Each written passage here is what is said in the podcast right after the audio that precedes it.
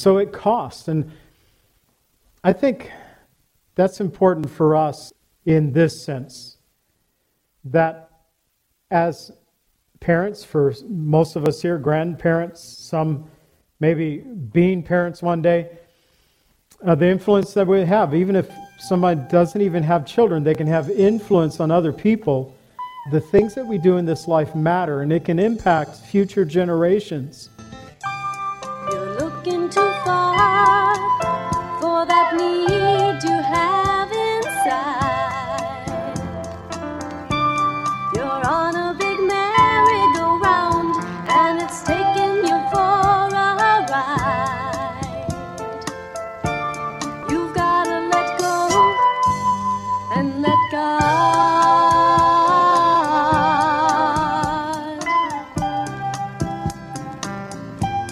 Welcome to the Cleansing Word. We invite you to stay with us as Pastor John Pennell of Calvary Chapel Lake Villa takes us through a verse by verse study from God's Word. Each Monday through Friday, we'll be airing messages to encourage you in your faith that you might grow in the knowledge of our Lord and Savior, Jesus Christ. I hope that you enjoy this broadcast, and I'll return at the close of this teaching to give you more information about our church and how you can obtain a copy of this message. Now, here's Pastor John with today's message from God's Word. do in your life. We can get rid of pain and get rid of strife. All you gotta do is let go and let God. This is what attracted me the most out of this chapter. God, who has fed me all my life long to this day. It stood out to me in this chapter. Jacob lived to be 147 years old. So he did have a very long life, especially compared to the number of days that we have on this earth. Even with all of our technology, we can't get to the longevity of the early patriarchs in the Old Testament. But he was not saying that his life was perfect. He told Pharaoh in Genesis 47 9 that few and evil have been the days of the years of my life. God had been with him all the days of his life. God had fed him all the days of my life. But there had been some tough times during his life. And yet God still provided for him. When I think about this, I, at this point, you might look at me and say, Yeah, it's true, John. God truly has fed you all the days of your life. And it looks like my do- I was at the doctor this week. He said, You knock off 10 or 15 pounds, you'd probably be in pretty good shape. It's like, All right, doc. Yeah, I'm being fed too well. But God has provided me to this day, and it's been an encouragement to me. There's been times where I've been studying in school and reading about recessions that our nation have went through, and I uh, just this week posted about the recessions in the 1970s and the early 80s, and I was alive during all those things, but I was working in the early 80s, and for a period, there was no work to be had, not for bricklayers, because it kind of bottomed out everything from industry to the housing market. We lost it all. And so nobody was building new stores, no new factories, no homes. And until the factories started producing again and people went back to work, that they could afford to buy new homes again. And that's kind of how it reversed. We started working at factories first, and then we started working in the homes that came afterwards because provision was there again. So I've known times where uh, we didn't have a lot. And I often have said in times past that I think it, it had been healthy for Lily and I in some ways because we knew that this breadwinner, as a brick mason, would have some lean months in the wintertime. Might not get any work at all, or maybe just some work. And so we had to learn to live on little. But no matter, God has brought us through. When I looked at, you know, you get the Social Security statements now of, uh, it shows your annual earnings every year. And uh, that time during the early 80s or mid 80s, it was a pretty uh, low earning year. But then when I went out to Calvary Chapel, Costa Mesa, I was working as a janitor there. I actually made less money than when I was a bricklayer and mostly out of work. And so I was working full time then, made less money, and yet still God brought us through, and we had just gifts from the Lord that helped to provide for our family during that time. Also, the Lord had raised me in a Christian home. I came to faith in Jesus Christ at an early age, and Lily came to faith in Jesus before we were married, which meant that once we were married, we continued. We continued our devotion to the Lord. We spent one week away from church during that honeymoon period. We didn't go anywhere. We didn't go anywhere for like seven years, but uh, no honeymoon for John and Lily at that time. But the next week we were in church. We were serving our children. I was raised going to church. They came to faith early in Jesus Christ. And now we are watching our grandchildren also come to faith. And when I wrote these words earlier this morning, I had not yet learned that Ayana was going to be baptized today. And so that's checking off the list. All the grandkids now, all receiving Jesus. What a blessing. I sent this scripture to someone yesterday, two verses of scripture, and I just I texted them. They're going through a hard time, and I said, This has always meant a lot to me. And it's 1 Peter 5, 6, and 7, which says, Therefore, humble yourself under the mighty hand of God, and that he may exalt you in due time, casting all your cares upon him because he cares for you. And through the years, I have learned as a young man in my 20s, that's when 1 Peter 5, 6, and 7 came into my memory. And I, it was like a easy memory verse for me then. Because during that time, I learned to not only humble myself before the Lord, but to cast all my cares upon the Lord as well. And what a blessing it is to have a hope in Jesus. And may He love and feed us all the days of our lives. Every day that He gives us, may we desire to live for His glory. Well, we get into chapter 49, and we have Israel blessing his 12 sons. And he goes through the list of the 12. So now this does not include Ephraim and Manasseh. They actually become replacement sons for a couple of bad boys that we'll learn about here in a moment. So, chapter 49, um, if I were going to pick key verses, of course, it would have to be it start in my Bible, uh, Genesis 49, verse 10. And the scepter shall not depart from Judah, nor the lawgiver from between his feet, until Shiloh comes, and to him shall be the obedience of the people. And so, a messianic prophecy given to Judah, which we'll learn about in a moment. So, verses 1 and 2 tells us And Jacob called his sons and said, Gather together that I may tell you what shall befall you in the last days. Gather together and hear, you sons of Jacob, and listen to Israel, your father. So he's using both his names Jacob heel catcher, you sons of the heel catcher, gather around here and listen to Israel, man governed by God, what he has to say that will befall you in the last days. So this is prophetic words being spoken over his sons.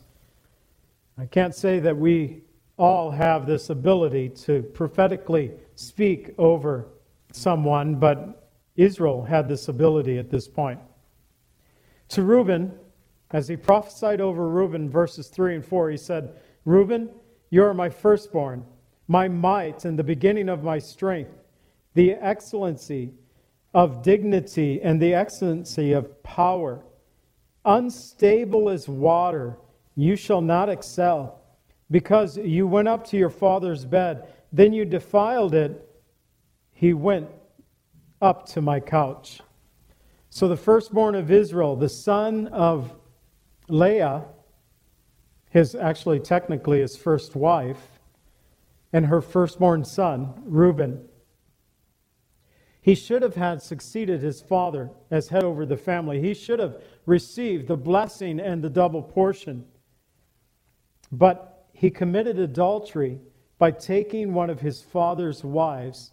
It was the handmaid Bilhah that was uh, Rachel's maid when she was first married to Jacob, and then when she was unable to bear children, she gave Jacob her handmaid Bilhah, and she bore two sons to Jacob at that time. But Reuben took advantage of her. He called him uh, being unstable. It refers to a person who is without control, without self control or discipline. And so they are unstable. They cannot be counted on. And listen to the, the promise, that which was his in verse 3.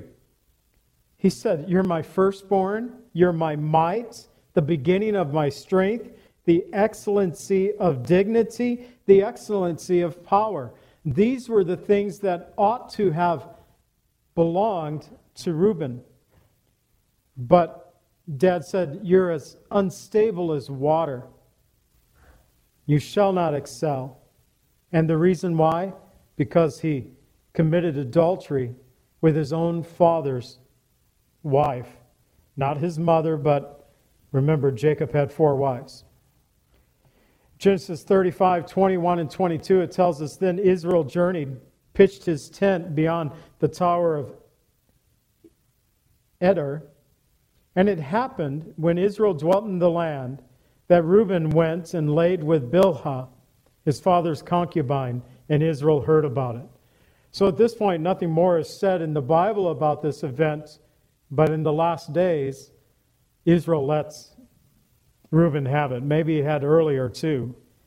But he said, You will not excel because of this. Israel's prophecy over Simeon and Levi, he combines them together in verses 5 and 7. Simeon and Levi are brothers. Instruments of cruelty are in their dwelling place. Let not my soul enter their council. Let not my honor be united to their assembly.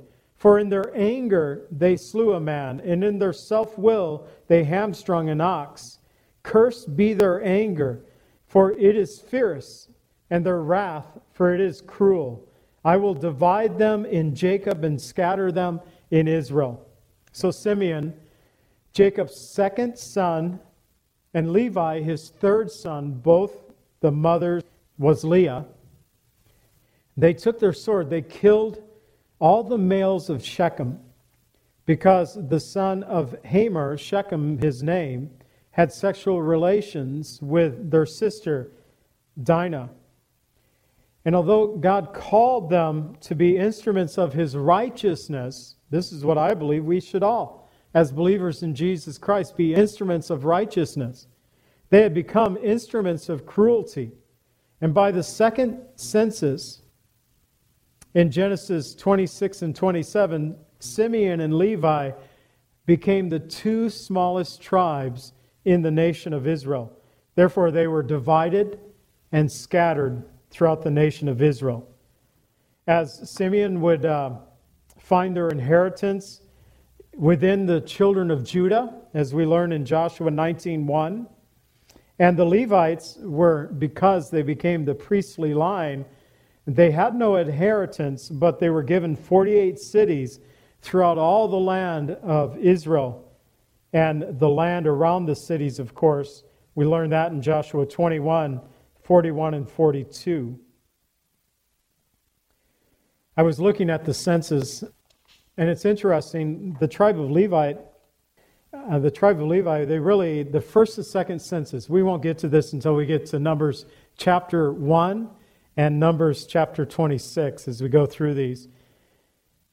Levi really stayed about the same in the first census and the second census. They numbered uh, in the first census 22,000 plus, in the second census 23,000 even. So, really, um, from one generation to the next, and that's the two census, they remained the same. But Simeon went from 59,300 in the first census to 22,200 in the second census. They went from a powerful tribe in the nation of Israel to a very small, one of the smallest tribes. In fact, in census numbers, they became the smallest tribe in the nation of Israel. Their brother Levi, or the Levites, next to them at 23,000. So it costs. And I think that's important for us in this sense that as parents, for most of us here, grandparents, some maybe being parents one day, uh, the influence that we have, even if somebody doesn't even have children, they can have influence on other people. And uh, the things that we do in this life matter, and it can impact future generations. And what happened with Simeon and Levi, Eh, although God blessed the tribe of Levi and the priestly line came out of them, Moses and Aaron and Miriam, all coming out of that tribe, still the sins of the father, although God doesn't hold the children to an account, still the sins of the father can have a great impact upon their children. And especially seen with Simeon, going from a powerful tribe. Those numbers are pretty impressive from 59,000 to 22,000 in one generation. Israel prophesies over Judah in verses 8 through 12. Judah was Jacob's and Leah's fourth son. And with the birth of each son, Leah gave names to them, but also she desired, it was kind of like, perhaps now my husband will love me. Perhaps now I've given him four sons. But by the time she gets to Judah, she simply calls his name praise. I think she had at this point given up on trying to win the love, the affection of Jacob. In Genesis 29 35, it says, She conceived again and bore a son, and said, Now I will praise the Lord. Therefore, she called his name Judah. And so, Judah's blessing, we find a wonderful prophecy of Jesus. Up to this point, the promise of God had been passed from Abraham to Isaac, from Isaac to Jacob. And now God reveals that through the lineage of Judah, the Messiah would come. In verses 8 through 12, we read, Judah, you are he whom your brothers shall praise. Your hand shall be on the neck of your enemies. Your father's children shall bow down before you. Judah is a lion's whelp. From the prey, my son, you have gone up. He bows down. He lies down as a lion, as a lion. Who shall rouse him? The scepter shall not depart from Judah, nor the lawgiver from between his feet, until Shiloh comes, and to him shall be the obedience of the people. Binding his donkey to the vine, his donkey's colt to the choice vine, he washed his garments with wine, and his clothes with the blood of grapes. His eyes were darker than wine, his teeth whiter than milk. So the lion of the tribe of Judah, Judah, you're a lion's whelp. And this became kind of a, a symbol for the nation of Judah, the lion, the lion of the tribe of Judah. But it really speaks about the descendant, Jesus Christ, the Messiah, messianic prophecy, but also that the kingly line would come. The scepter and the lawgiver, the kingly line would come uh, through Judah, ultimately coming through David and his lineage after him, and this is why it's important for those who around Christmas will rehearse these things again, but Jesus was from the right tribe, the tribe of Judah, from the right lineage within the tribe, uh, descendant of David. These two things are very important. So you can't have a Messiah, according to Scripture, that comes from any other tribe and does not come from David himself. Jesus fit these qualifications. Shiloh means tranquility or rest giver. And the scepter and the lawgiver shall not depart until Shiloh comes, until the rest giver comes. And it's only through Jesus Christ that we can find true rest for our souls. Although the donkey's colt reminds us of the first coming, it's also a sign of peace during the reign of a king. If a king was riding a mule or a donkey, it meant that their nation was at peace. But it reminds us that Jesus first came in peace. But he washed his garments in wine and his clothes in the blood of grapes, maybe referring to, yes, the cross and the blood that he shed there, but ultimately his conquering arm at his second coming. Isaiah 33 22 tells us, For the Lord is our judge, the Lord is our lawgiver, the Lord is our king, and he shall save us.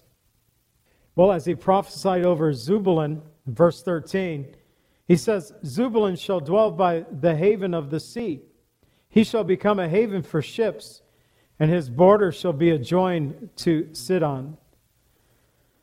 So Zebulun, Leah's sixth son, we skipped one so far, but Leah's sixth son, he was actually the tenth son of Jacob.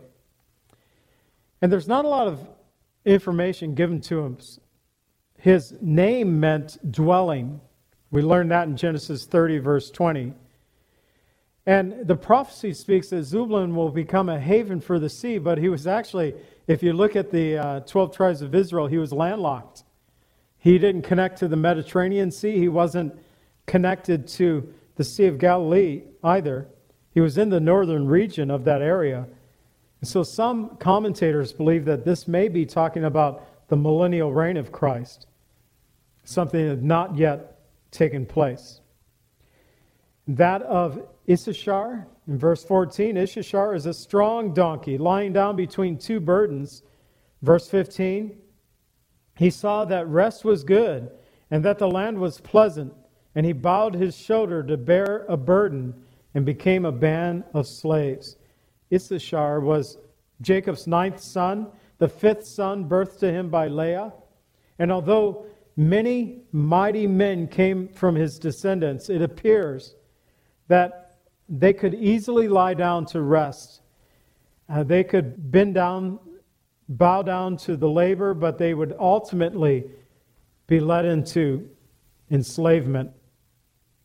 And this caused me to think about Exodus 23:30. For all the tribes of Israel when they came into the promised land, God had said, Exodus 23:30, little by little I will drive them out before you, and you shall have increase, and you inherit the land. Little by little. God said, I won't drive them out all at once, but little by little as you strengthen yourself. And I think perhaps for Issachar, they were strong. And maybe at the beginning, they began to uh, claim the land of their territory that was allotted to them. But then they got lazy, they laid down, and ultimately it led to their captivity. I think God sets before us a path sometimes that is ours to claim if we just continue to go forward and to walk forward. And sometimes we might get lazy and, and just kind of lay down and, and we don't accomplish the things that the Lord would have for us because of that. Let's go ahead and stand. We have Revelation 22 on Sunday and Genesis 50 next Wednesday, Lord willing. We'll get through these two. And since we have one chapter left in the book of Genesis, I thought I would do kind of a overview of some of the key uh, sections of the book of Genesis to kind of wrap it up for us this next Wednesday. So let's go ahead and pray. Father, we thank you so much for your word that you have given us tonight, just going through these prophecies, and many of these, Lord, if not all, but many of them, Lord, we have seen fulfilled. Some uh, through history, the history of the nation of Israel themselves, and the one there, Genesis 49, verse 10, that talked about the coming of the Messiah, Jesus Christ. Lord, you are the lion of the tribe of Judah. You are Shiloh, the peace giver, the rest giver.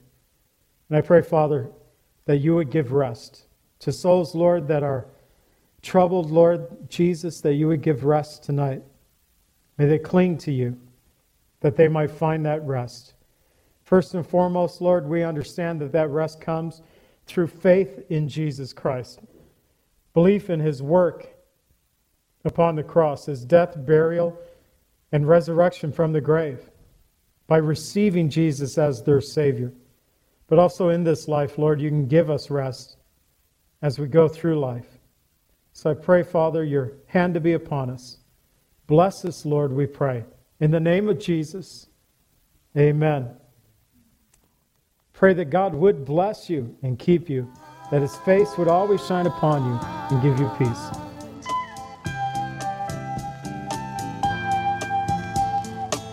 Calvary Chapel is a fellowship of believers in the Lordship of Jesus Christ. Our greatest desire is to know Christ and to be conformed into his image by the power of his Holy Spirit. If you would like more information about Calvary Chapel, or if you would like a copy of today's message, please contact us at 847 265 0646. That's 847 265 0646. Thank you so much for joining us today, and may the Lord richly bless you as you worship him today.